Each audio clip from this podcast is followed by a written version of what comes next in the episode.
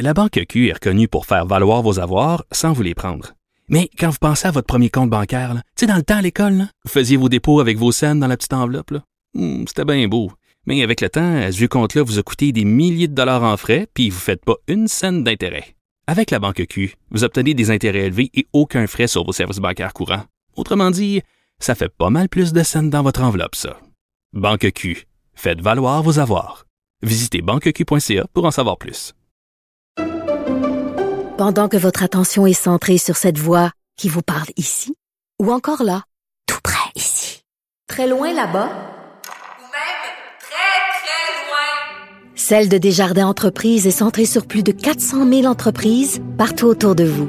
Depuis plus de 120 ans, nos équipes dédiées accompagnent les entrepreneurs d'ici à chaque étape pour qu'ils puissent rester centrés sur ce qui compte, la croissance de leur entreprise.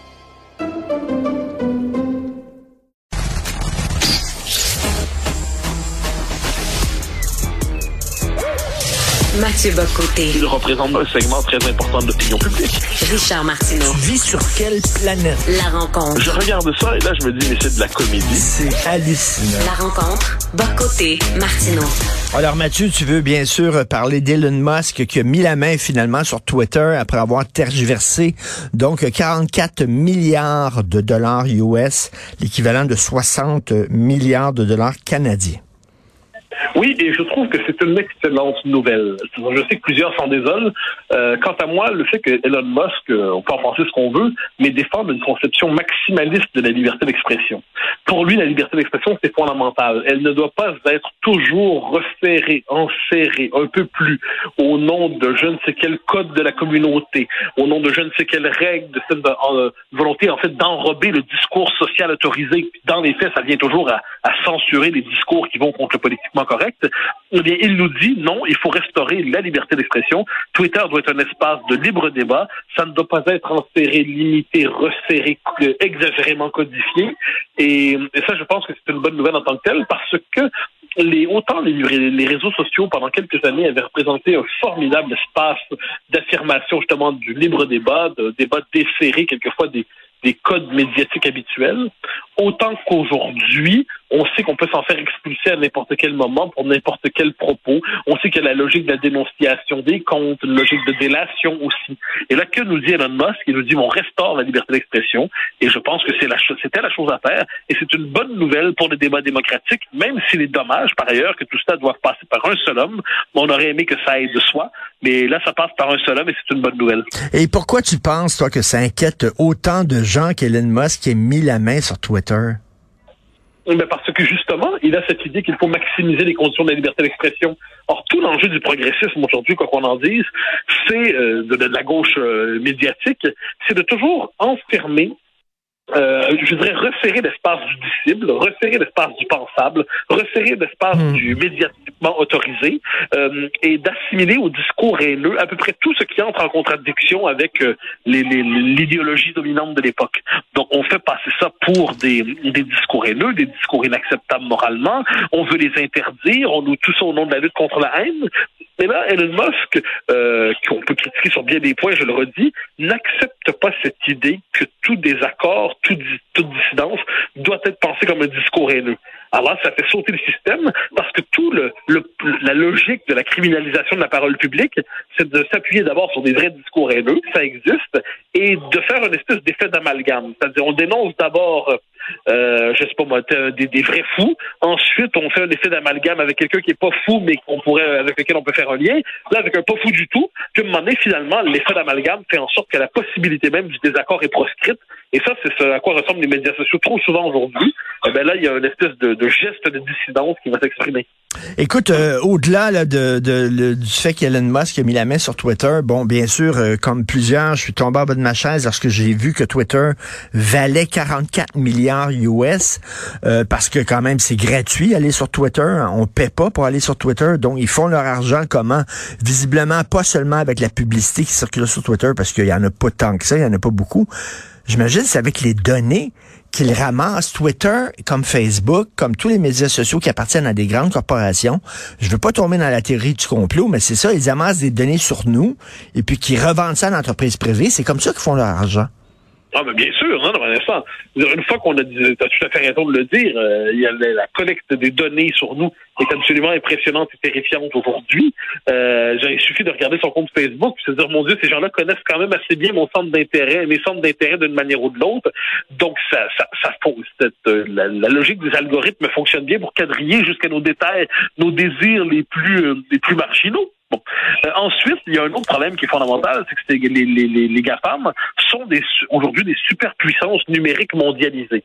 Euh, et ça, c'est un vrai problème, parce que ces superpuissances-là ont une capacité véritablement de se substituer aux États. On est par ailleurs dans la situation paradoxale où les États sont beaucoup moins portés sur la défense des libertés que certains GAFAM, dans, ce cas-là Twitter. Donc on est dans une espèce de nouvelle situation politique globale et on ne sait pas exactement qui est le plus puissant, par exemple, entre un État souverain et Twitter qui est le plus puissant, euh, dépendamment quel État souverain probablement. Donc on, on, cherche à se retrouver à travers ça. Ce sont des nouvelles puissances immenses. On ne sait pas comment s'y retrouver. On sait que ça marchandise intégralement notre existence. Et pourtant, c'est là que se passe une partie du débat public. Euh, écoute, euh, euh, Elon Musk a dit qu'il achète Twitter pas, pas pour faire de l'argent, c'est pas une entreprise commerciale, c'est pas une transaction commerciale. Il dit j'achète Twitter pour le bien de l'humanité. Et là, depuis quelques années, Mathieu, on voit l'émergence d'un nouveau personnage dans notre paysage médiatique, c'est-à-dire l'homme d'affaires gourou. Hein, Steve Jobs, Steve Jobs était, c'est pas seulement un homme d'affaires, il, se, il se prenait pour un philosophe. et j'ai vu deux séries, une série sur le de Uber et une série sur le fondateur de WeWork. Et c'était aussi deux hommes d'affaires qui disaient on va révolutionner la planète et tout ça. Je m'ennuie du temps où les euh, hommes d'affaires, les femmes d'affaires voulaient seulement faire de l'argent. C'est tout. Ben, on ne peut pas empêcher un homme d'affaires d'être aussi un citoyen. On ne peut pas empêcher un citoyen d'avoir des préférences politiques. Et de ce point de vue, c'est inévitable. Les, grands patrons ont toujours financé une chose, une cause ou une autre. Euh, je me réjouis simplement de temps en temps qu'un grand patron fasse autre chose que financer des causes politiquement correctes. Euh, quand un grand patron décide de subventionner la culture québécoise, quand un grand patron décide de subventionner la liberté d'expression, quand un grand patron décide de subventionner euh, tel journal ou telle revue qui ont besoin d'un mécène extérieur pour être capable de fonctionner, en fait, les hommes d'affaires, d'une manière ou de l'autre, ont toujours cette idée, euh, on a théorisé ça sur le, mode un peu gluant avec la responsabilité sociale de l'entreprise, mais il y a toujours eu cette idée que quand on a de l'argent, on essaie d'en faire d'en faire un certain usage civique. Ce dont je me réjouis, en fait, c'est lorsqu'on est capable, lorsqu'on est capable de finalement de, voir plusieurs causes servies et pas seulement une, pas seulement la cause du jour qui euh, qui plaît euh, aux médias en ce moment-là. Et de ce point de vue, c'est pour ça qu'il suffit quelquefois d'une personne qui a beaucoup d'argent et qui décide de s'engager dans une cause X, Y ou Z. Ça peut révolutionner les termes d'une société, les débats d'une société. On aurait souhaité que ça se passe autrement, mais quelquefois, c'est par là que passe aussi la liberté d'expression. Et tu parlais là de la liberté d'expression. Euh, malheureusement, pour une certaine gauche, euh, euh on lutte contre des idées qu'on n'aime pas en voulant euh, faire taire la personne qui émet ces idées-là. Alors, alors, oui, alors c'est des discours haineux. Alors, Mathieu, la meilleure façon de lutter contre une, idée qui nous apparaît mauvaise, c'est de proposer une idée qui nous apparaît bonne. Oui, mais ça, toi et moi, on fonctionne là-dessus comme des vieux libéraux, dans le bon sens du terme. On est des libéraux philosophiques. On croit au débat d'idées, on croit au, au débat contradictoire, on croit à la confrontation des points de vue. Bon, on est, on est des gens de, l'ancien monde. Aujourd'hui, ce qu'on nous dit plutôt, c'est certaines idées, lorsqu'elles s'expriment, blessent telle ou telle ou telle catégorie de la population. Dès lors, faut empêcher ces idées-là de s'exprimer, d'autant que si elles se diffusent, elles risquent d'entraver des progrès sociaux nécessaires, inévitables et indispensables. Donc, il y a cette idée que la liberté d'expression, c'est théorisé comme ça depuis euh, Marcuse au moins, mais ça s'est depuis normalisé dans le débat public, c'est que la liberté d'expression, c'est au nom de l'émancipation, mais ça peut pas être euh, au nom de la défense des intérêts déjà établis. Mais qui décide ce qu'est un intérêt déjà établi et qui décide ce qu'est l'émancipation? La liberté d'expression, ça devrait être simplement la liberté d'expression. On dit non, non, non, non, non, non, non, la liberté d'expression, c'est pour certaines causes et pas pour d'autres. Puis ça, on le voit dans les associations étudiantes. À, l'UCAM, la FECH dit ça mot pour mot les associations étudiantes le disent comme tel. Dans les journaux de gauche, ils n'hésitent pas à le dire comme tel. Bon, mais là, il faut, faut tenir compte des choses, mais ça ne veut pas dire qu'on doit devenir intolérant de notre côté. Ça veut juste dire qu'on doit savoir qu'on est les seuls aujourd'hui à vraiment croire au débat d'idées. Écoute, en terminant, je veux t'amener sur autre chose. C'est une discussion que j'ai eue en début d'émission avec euh, Philippe Vincent Foisy ici. Je parlais, bon, euh, il y a encore des écolos qui ont envoyé, là, qui ont lancé de la soupe euh, aux tomates. Maintenant, c'est sur une toile de vermeer. la jeune fille, elle appelle, bon, un de mes peintres que j'adore, Vermeer. Bon, ils sont pas fous, c'est un geste symbolique. Hein. Ils attaquent des, des, œuvres d'art, mais qui sont protégées par, des vitres. Là. Ils veulent pas non plus, euh, dire, détruire une œuvre d'art qui vaut des centaines de millions. Ils iraient directement en prison.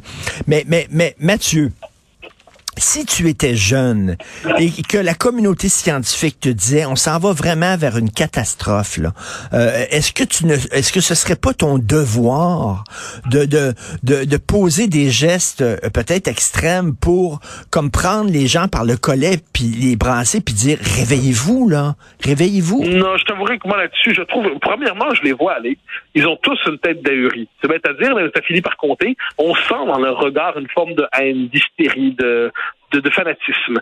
Euh, ce sont les mêmes sur un autre mode qui, dans les campus, sur Evergreen, tout ça, accueillent un conférencier en hurlant, en, en, crachant au visage des uns et des autres. Euh, je pense qu'une partie de la jeunesse est hystérisée. Puis j'ai l'impression qu'on est quelquefois devant des gens qui sont euh, qui ont plus toute leur tête, c'est bête à dire, mais qui sont euh, déstructurés, puis déséquilibrés, comme on dit de manière plus large. Donc moi, il y a beaucoup de manières. Il y a bien des manières qui sont légitimes d'intervenir, mais sans prendre à la beauté. C'est saccager la beauté. Se comporter comme un vandale. Et puis transformer les musées en lieu de saccage, pour moi, c'est indéfendable en tant que tel. Et c'est Dieu sait que la question environnementale me semble fondamentale, mais l'écologisme apocalyptique version Greta Thunberg ne me semble pas l'expression la plus intelligente de l'écologisme.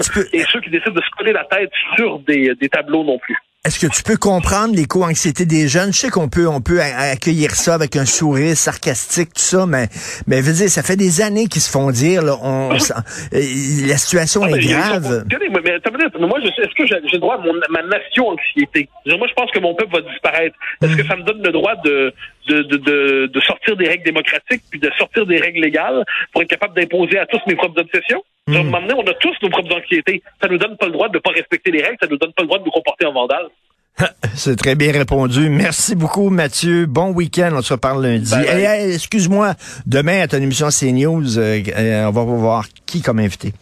Alors, je reçois, alors il était prévu il y a quelques semaines et ça n'avait pas abouti. Là, ça a abouti. C'est Laurent Dandrieux, qui est euh, essayiste et journaliste, qui a publié un livre magnifique sur le lien entre l'enracinement et l'universel. Donc, je le reçois demain pour en parler. comment l'universel sans enracinement, c'est vide. L'enracinement sans universel, ça étouffe. C'est une réflexion sur ce thème-là. Est-ce que tu penses à un moment donné recevoir, tiens, une demande spéciale, est-ce que tu penses recevoir Pascal Brittner pour son nouveau livre oh, euh, sur l'homme pantouflard? Je te dis pas quand, mais c'est prévu d'ici la fin de l'année. OK, on s'en parlera. Merci beaucoup. Bon week-end, Mathieu. Salut.